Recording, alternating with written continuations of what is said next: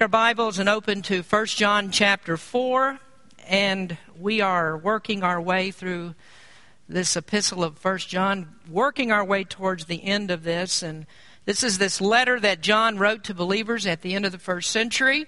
We don't know who they are or where they lived.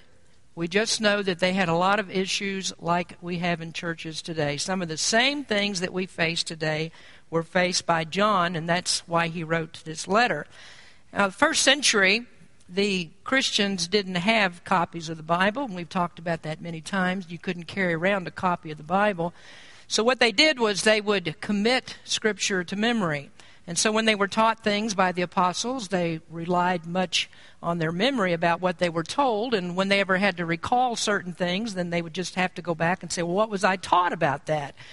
And we really ought to be thankful and really probably don't consider how blessed we are to be able to have a Bible that we can pick up anytime that we want and refer to it in times of trouble, to seek comfort there, to find the doctrines of Christ there, just things that we need to know, things about salvation and all other areas of life.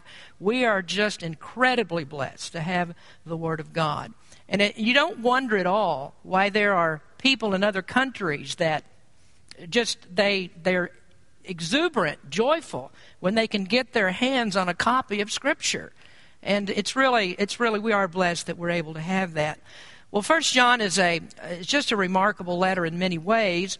And one of the most significant ways that it's remarkable is in evidence and in what we've studied here that John says a whole lot in a very little space. And unraveling the truths that John has for us here takes some diligence. And sometimes we wonder about first century Christianity is that they understood what John wrote without the aid of commentaries and dictionaries and all other kinds of things that we have today to explain what John had to say. And that tells me something. I think it tells me that, and I'm not getting a word of revelation, I'm not getting word. It, it, it tells me something, though, as I think about this, that um, they must have been much more prone to rely on the Holy Spirit as they learned the Word of God as far as understanding what it meant than most people are today. Because we, you know, there aren't a lot of lot of just nuggets laying on the surface here for us to pick up as we go through First John, and that's why we're what are we fifty some you know fifty seven messages into this, and we're still talking about four chapters. So it's not like everything is just right there on the surface. You grab it and go on. Uh, you kind of have to go through this, and most Christians are not willing to really get down deep in that kind of a study. They just don't care enough about the Word of God to do that. And so I'm sure that these first century Christians, when they got this letter from John that they just read it thoroughly. They, I mean, they went over and over and over again. They went through it carefully and they discussed it, I think, until they just understood what John was talking about. So, John has a lot to say in a short amount of space, uh, short sentences, profound truths that are here. And in the midst of those profound truths, he tells us the key to understanding them. And I've already given you the key. The key is the Holy Spirit. That's why they were able to understand these things. The, the Holy Spirit guides us into truth. So, the purpose of the letter is to help these Christians to gain assurance of their salvation.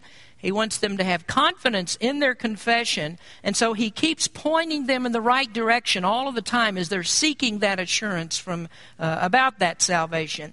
So we're going to read uh, the last verses of chapter 4 again, then we'll continue with our subject confidence in our confession. Verse number 13 says, Hereby know we that we dwell in him, and he in us, because he hath given us of his Spirit. And we have seen and do testify that the Father sent the Son to be the Savior of the world. Whosoever shall confess that Jesus is the Son of God, God dwelleth in him, and he in God. And we have known and believed the love that God hath to us. God is love, and he that dwelleth in love dwelleth in God, and God in him. Herein is our love made perfect, that we may have boldness in the day of judgment, because as he is, so are we in this world.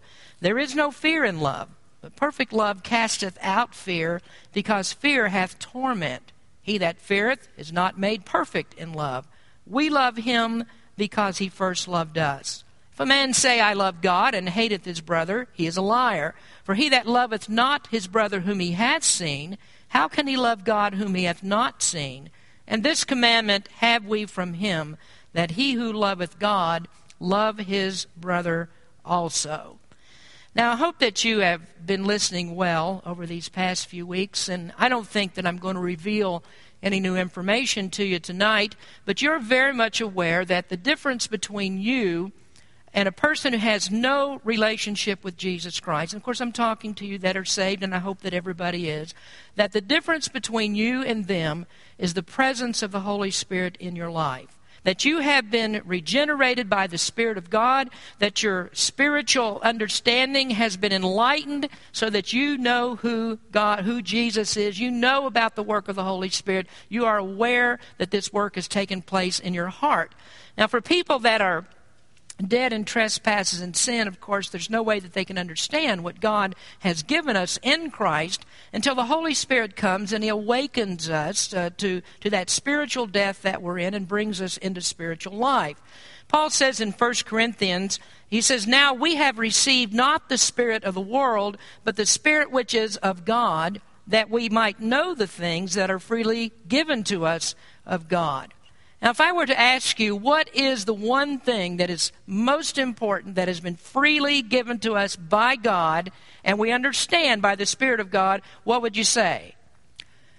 Well, I hope you would say what we have first on our listening sheet tonight, what we talked about last week, and that is belief in Jesus. That is the gift that God has given. He's given Jesus and then he's enabled us to believe in him.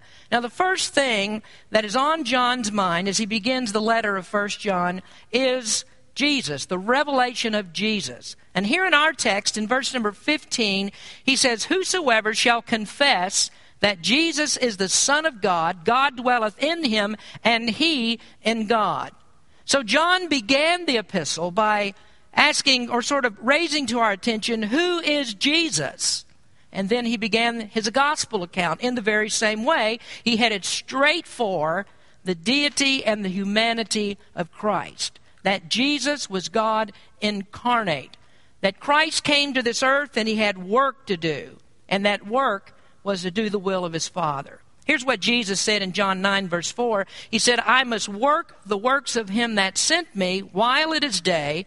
The night cometh when no man can work.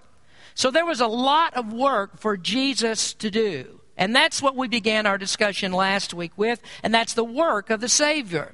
And it is the work of the Savior to be the Savior. He, he accomplished our salvation for us, and the way that He did that is multifaceted. You know, I love the way that the themes of our services often have this point of convergence where uh, things start all coming together and we're talking about same types of topics. But in the in the Revelation series, we've been speaking about hell, and Jesus came to do a saving work in delivering us from judgment and the everlasting punishment of hell. And we talked about Jesus' obedience to, to God's laws and how that he imputes righteousness that he earned to us by faith in him. And then he saved us, as I said, from the punishment that we deserve. He saved us by becoming our intercessor. He is our advocate that appears before God the Father and pleads forgiveness on a continual basis because of his blood. And then he saves us by purifying us. He sanctifies us in order that we're holy as God is holy. And the scriptures also teach that he will save us. And he will save us by glorifying us. And so that work Jesus still has to do to glorify this body that we're in. And so all of this work that Jesus did is summed up in Paul's great statement in 1 Corinthians chapter 1 verse 30. He said, "But of him are ye in Christ Jesus, who of God is made unto us wisdom and righteousness and sanctification and redemption." And then Paul followed that verse with that according as it is written, he that glorieth let him glory in the Lord. So every part of our salvation, from start to finish, is because of the work of the Savior. And he leaves no room for us to take any credit, or to state it in another way, as Paul said in Ephesians 2, that it's not of works lest we should boast. And so it is the work of the Savior to save. And that's just pretty basic. But it's missed by a lot of people because they, they want to help Jesus to save them. But Jesus doesn't need any help saving you. God has taken care of all of that, and Christ has done it all on the cross. He doesn't need anybody's help to, to save people. So that's why it says, not of works, lest any man should boast, because he doesn't want us to have any credit in salvation. Now, John goes further here to show us that the Holy Spirit enables our belief in the gospel by causing these people to accept or to believe the witness of the apostles. So, how is it that anyone believes all of these incredible statements about God becoming man? I mean, how, why do we accept those statements? I mean, how does anybody believe that a man dying on a Roman cross and dying as a criminal and dying in shame could actually be God? Well, we have the witness of the apostles that tell us that it's true, but that doesn't mean that we're going to receive that testimony. Doesn't mean that we're going to believe what they say. So, why is it that we do believe what the apostles say? Well, it can only be attributed to the Holy Spirit.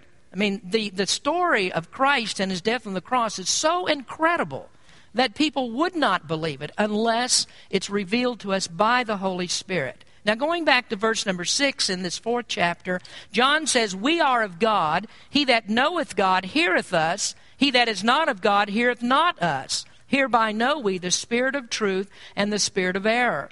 And he's speaking there, we are of God. He's talking about the apostles. We've been over that.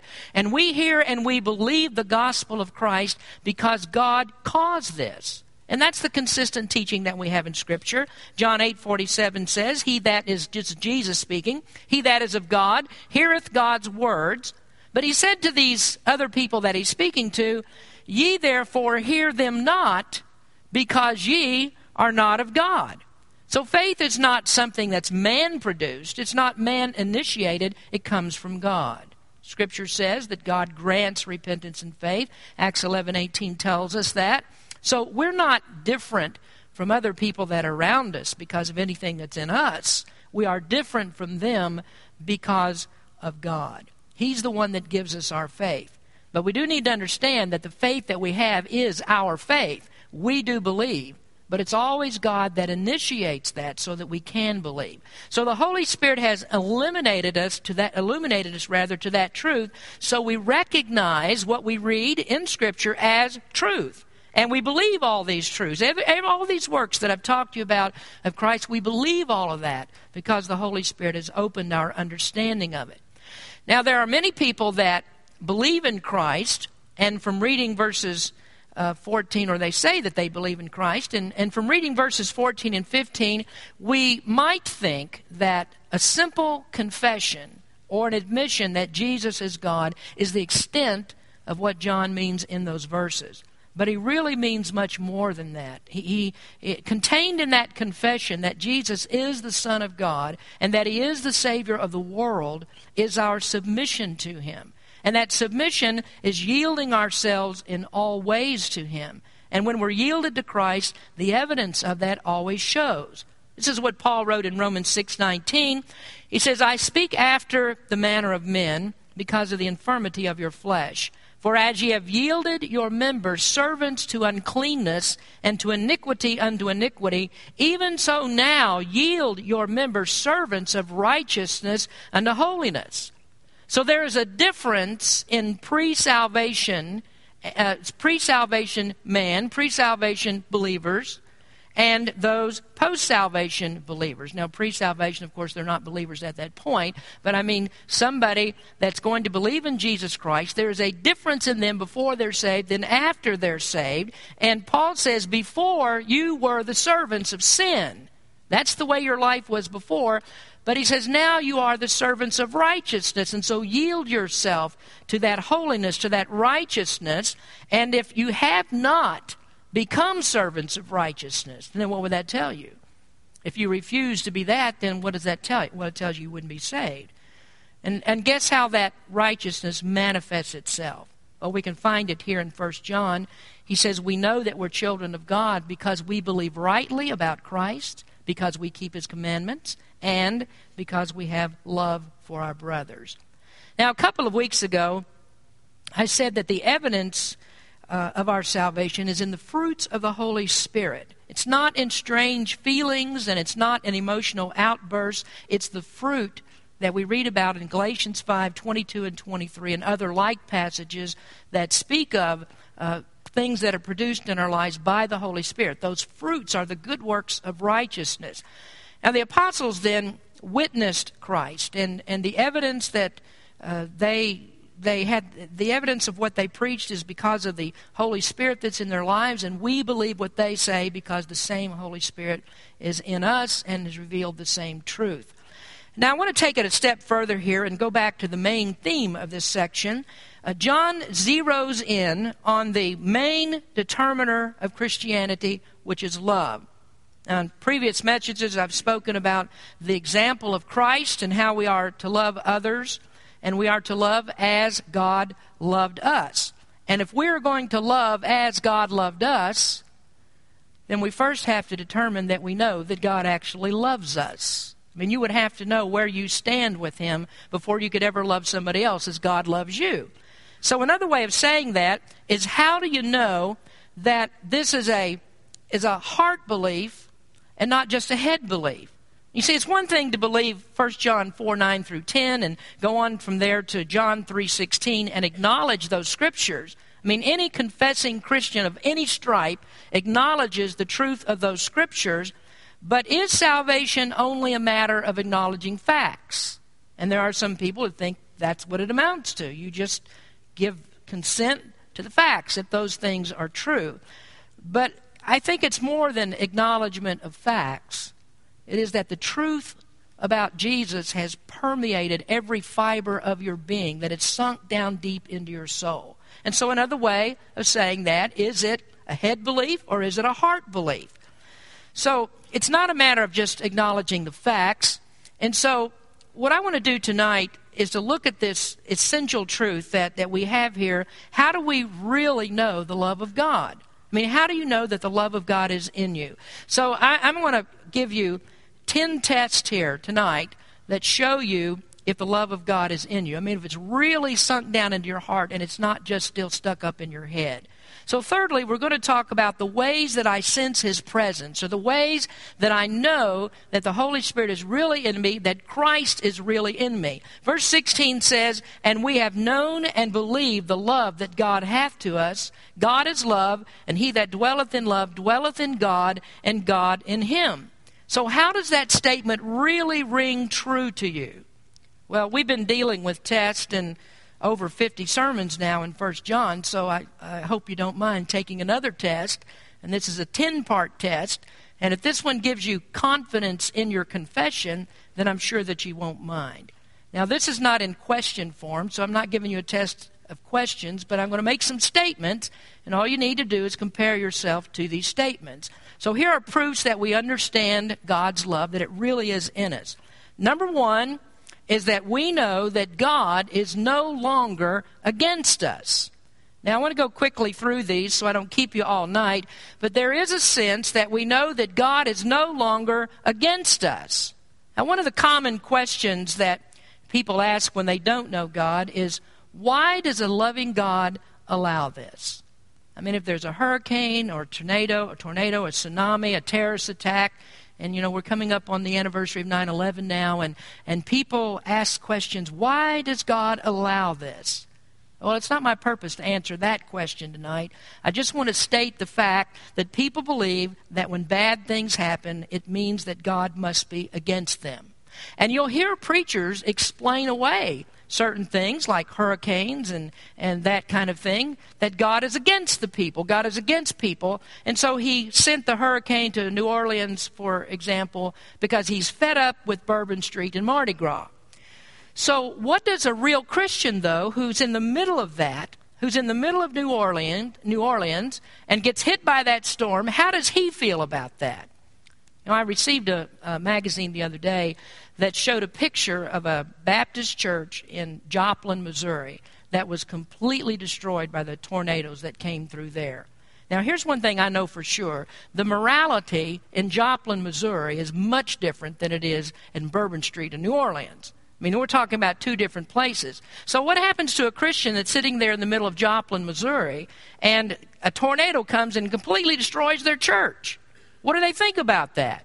Well, many people think, well, God is against us. But a person who is a real Christian knows that God is not against us. That he, he, he, may ask the question, why does God allow that? But he doesn't act as if that's a personal thing against him. He knows that God's purpose is good. Whatever happens, God is going to work out for his good. So he never doubts God's purpose. He knows that it will be right. And if it glorifies God, whatever glorifies God is always the best for him. And so when bad things happen, people sometimes blame God. They don't glorify him. They're hostile, they shake their fist in his face. But if you can look up to God and thank him in all things, as Paul said, then you know that the love of God dwells in you. Secondly, we know that God is for us. Now, that's the opposite of the first. He's not against us, He is actively for us. You see, what's happened here is we've not reached neutral ground with God. I mean, we could say that God is not against us, and that just puts us on an even plane. He's neither for nor against us. He's not against us. And there's some people who think about God in that way, that God is just ambivalent towards man, that God really doesn't have an interest in it. God's just a being out there somewhere in the universe, and He doesn't really care what's going on around here. He's not against us, He's not for us, He's just indifferent. Well, a real Christian knows that God is actively for me. He's not against me, He is for me. He cares about me. He knows what's going on in my life, and, and He has His divine providence and His loving kindness. It's seen every day. His graciousness and His mercy, His loving kindness is always there. God is always watching me. And as I said a moment ago, Scripture tells us that God is working things out for our good. So we know that God is for us. Thirdly, we don't fear God. And I'll be brief here uh, because I'm going to deal with this in verse number 18 uh, next week. But we respect God and we have a reverential fear of God, but we don't fear God like the heathen does. We don't, we don't think, well, what I have to do is offer God something of value. And if I don't do it, then God is angry with me, and worse things are going to happen to me than have already happened. Now, for example, our God is not like the God of Islam. There is no such thing as having a personal relationship with Allah. Now, of course, he doesn't exist. They only exist in their mind. But there's no such thing as having a personal relationship with him. There's no such thing as love and grace like we have uh, the love of Jehovah God. That doesn't exist in that religion. And you'll notice what those people do is that they will physically sacrifice themselves in order to satisfy Allah, whereas with Jehovah God, he physically sacrificed himself for us. We don't have to sacrifice ourselves for him. He sacrificed himself for us. And that's a big difference between heathen religions and the religion of Jehovah God. It's the only one that has an atonement, that he sacrificed himself for us. And so people will cringe in front of their God while we are lost in wonder and amazement at ours. Fourthly, we know that our sins are forgiven. Now, how many times have you heard someone testified just after they received Christ. It, it, was like a great burden was lifted off of their shoulders, taken off their back. Sin and guilt are terrible burdens for people to bear. Jesus said, Come unto me, all ye that labor and are heavy laden, and I will give you rest. It's just like the main character in Pilgrim's Progress who was named Christian, and he was carrying around a burden on his back. It was weighing him down. And that's the way sin is. Sin is a crushing load. But when you trust in Christ, there's a sense that that burden has been lifted, it's gone. And, and then you're sure that you have the love of God. Two weeks ago, I was talking about chastisement and the proof that the Holy Spirit is, is in us. And I said that when a believer sins, then you feel that you feel that weight, you feel that oppression. It's like the weight has come back. Now, of course, when you sin, and the weight that comes on you then is not it doesn't stand in the same relationship to you as it did before but you but you feel that oppressive weight and misery because of sin. And so if you've ever knelt before God as a Christian and you said like David wash me thoroughly from mine iniquity and cleanse me from my sin for I acknowledge my transgressions And if you've ever said, Hide your face from my sins and blot out mine iniquities, if you've ever said, Created me a clean heart, O God, and a right spirit within me, and if you've ever said, Restore unto me the joy of thy salvation, and uphold me with thy free spirit, if you've ever said things like that, then you have felt the burden lifted from you. And you can have confidence then that you understand the love of God. I can't explain to you how that happens. I mean, I, I, I don't know how God does this, how you feel that oppressive weight and you just confess that sin, and all of a sudden the joy and the gladness and refreshing returns. I felt it. I can't explain it. I know that God does it. And so if you felt that, then you can know that you have the love of God in you. Number five is that we are grateful to God. Have you ever been overwhelmed with a sense of gratitude towards God? You know, a few Wednesdays ago, after preaching on the love of God and sending Christ to die for sin, someone told me, you know, I can never, I could never get over that story of the cross. It's amazing what Christ has done. Can you sense that in John Newton's heart when you read or sing Amazing Grace? I once was lost, but now I'm found, was blind, but now I see. Can you sense that in the Philippian jailer when he said to Paul and Silas, Bend over so I can wash those stripes that are on your back. I mean, in gratitude, he said, I thank God. I want to help the ones that helped me.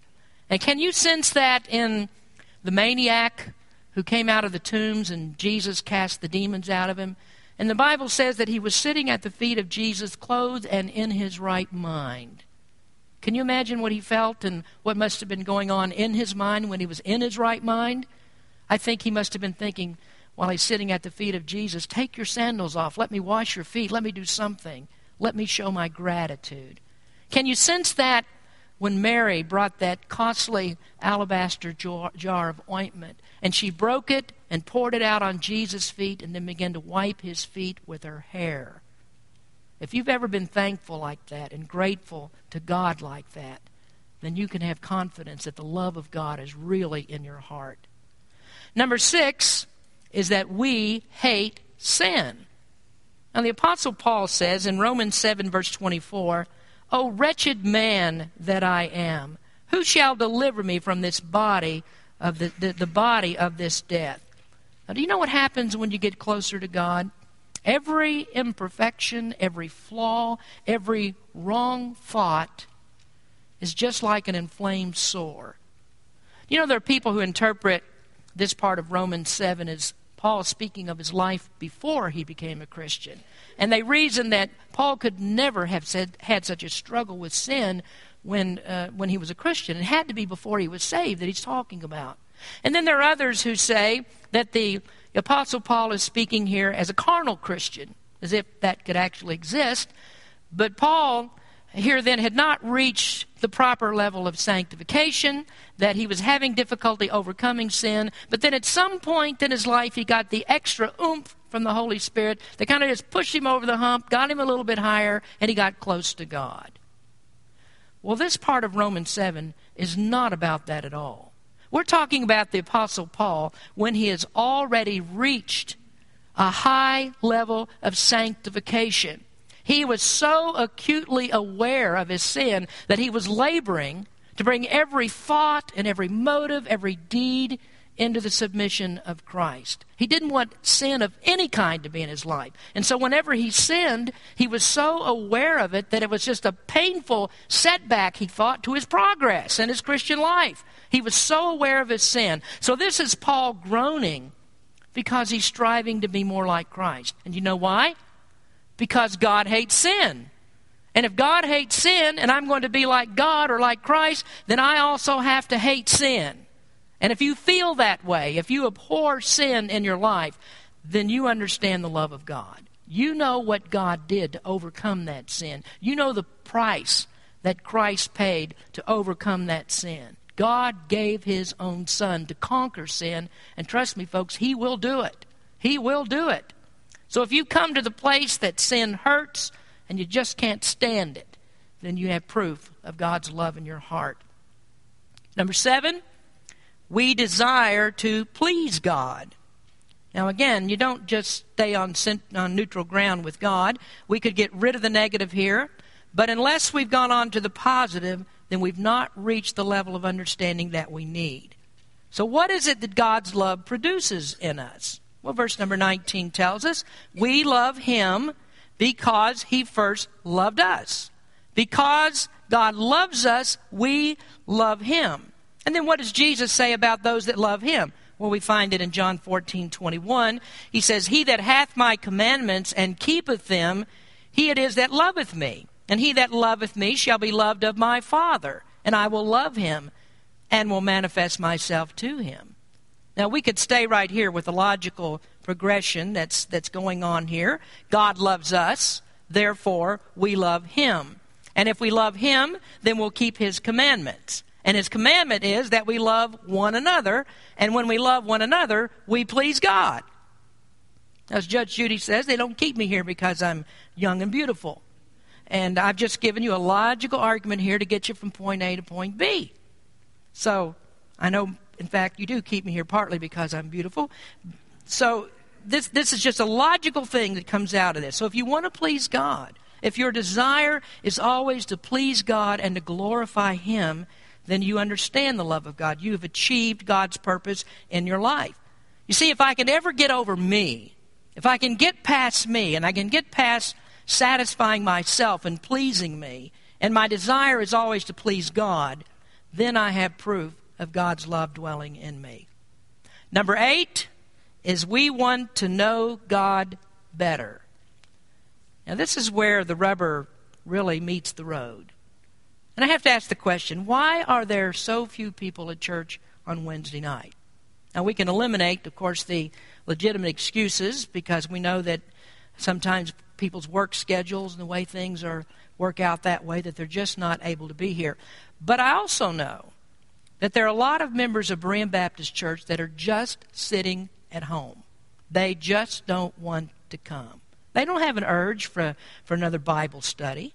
And so they drag out on Sunday morning to the obligatory service that you need to come to, and that's about as much as they can do.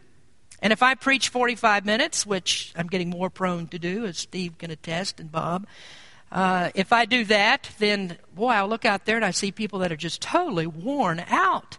I mean, they're squirming in their seats and they're tipping up water bottles and dozing and everything else. There isn't much interest in knowing more about God. Now, I have to ask you also, what are we doing in this service? Why, why do we even come here?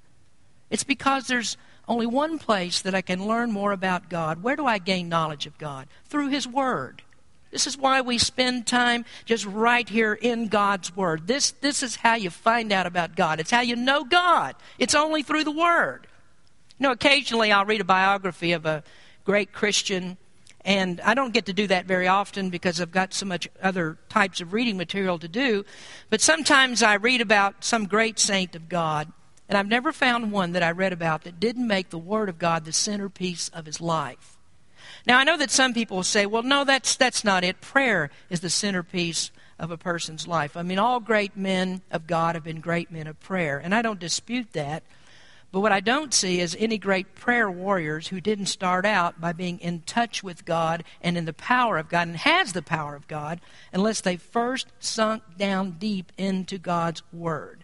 You can't separate those things out. You can't have power with God and not know God in His Word. And that's why I don't trust the charismaniacs. I mean, they're, they, they are just not, the Word of God is not prominent in their ministries. Their subjective experience is what's prominent. And so you listen to what they have to say about Scripture and you find out they don't know very much. And it's obviously, or obvious rather, that they haven't studied. And if they have studied, then they must not be saved because the Holy Spirit is not going to guide them into that utter nonsense.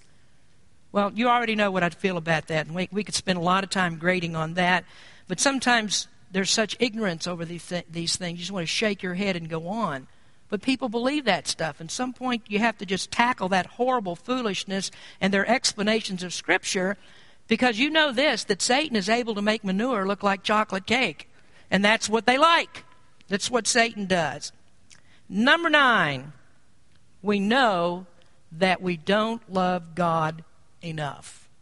You know, I could say it another way. Actually, Jesus says it another way. Luke 17:10. He says, So likewise ye, when ye have done all those things which are commanded you, say, We are unprofitable servants. We have done that which is our duty to do. I am just never going to get to the place that I love God enough. As long as I'm in this body, and as long as I am not entirely sanctified, in an entirely sanctified condition, then I'm never going to love God enough.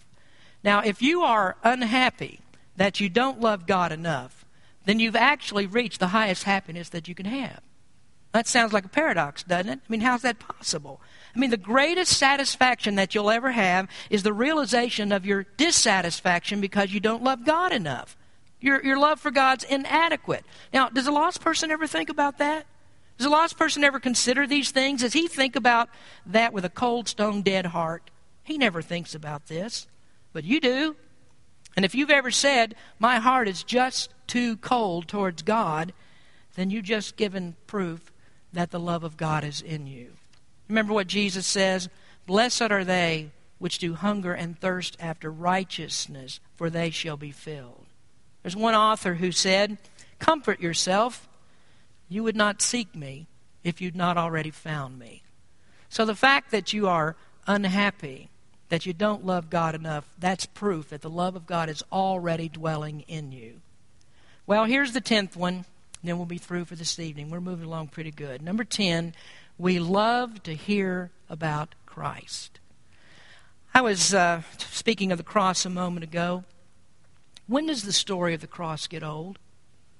I mean, when do you get tired of hearing about that? When do you get tired of singing songs about the cross? And how many times have you sung songs about the cross? I, you know, I think about that, that song, The Power of the Cross. If we sang it every Sunday, I don't think I'd ever get tired of it. I mean, uh, I love the message of the song. But then somebody says, oh, it all gets boring after a while. Well, the one who says that doesn't know the love of God. How can you ever get tired of hearing about Jesus? How can you get tired of hearing about what he did for you? You know, I, I've been going to church for over 50 years.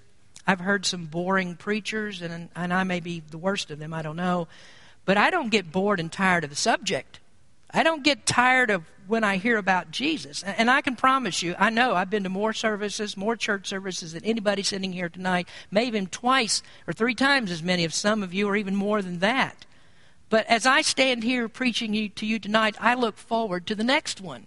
Just coming back and talking about Jesus again and, and the Word of God. I'm looking forward to, with, with tremendous anticipation, to the next conference that I get to go to, where I'll get to hear about 35 hours of preaching in two and a half days. And not storytelling time. I'm talking about exposition of Scripture. I mean, getting down into the Word of God and just dealing with the text and going through it and seeing what God means by this Word that He's given it, given us. And I'm not trying to set myself up and say, oh boy, I'm such a great guy. I'm a great model for everybody else. Because what I'm actually doing is looking out here over a group of people that I know that there are many of you that are constantly in the Word. That you'll leave this service tonight and you'll pick up some reading material. You'll try to find something else that, that explains more about God. You'll between services, you're looking at other stuff. You're reading maybe commentaries, I don't know, but other types of books that are that are written by good people on the subjects that are found in the Word of God, or reading your Bibles. I know that you're doing that. And that is proof of real Christianity. If you can't hear enough about Christ, then you know that the love of God is in you. So those are 10 tests, and I hope that you did well on those. And looking over this crowd tonight, I suspect that many of you would do very, very well on a test like this. How do we know that God's love is in us? Well, review those 10 things and think about them some more after you leave here. I hope you took some notes and just think about are these things true in my life? If they are, then I know that the love of God is in me. All right, let's pray. Heavenly Father, we thank you tonight for everyone who's come to hear your word. And, and uh, Lord, we think about just such a wonderful salvation that we have in Jesus Christ, all of the works that you did to make it possible, all the many different things that you still continue to do to keep us safe and secure in our salvation. And then, Lord, we look forward to the time that you come again and receive us to yourself, and then we can be where you are. We pray, Lord, you bless each one that's here, and I thank you for people, again, that are interested in your word. And oh, it's just great to be in the, in the body of Christians that are really, really concerned and, and care about the kind of work that we do here and, and what we learn about you. Bless, bless us all, Lord. We just ask for your richest blessings to be upon everyone here. In Jesus' name we pray. Amen.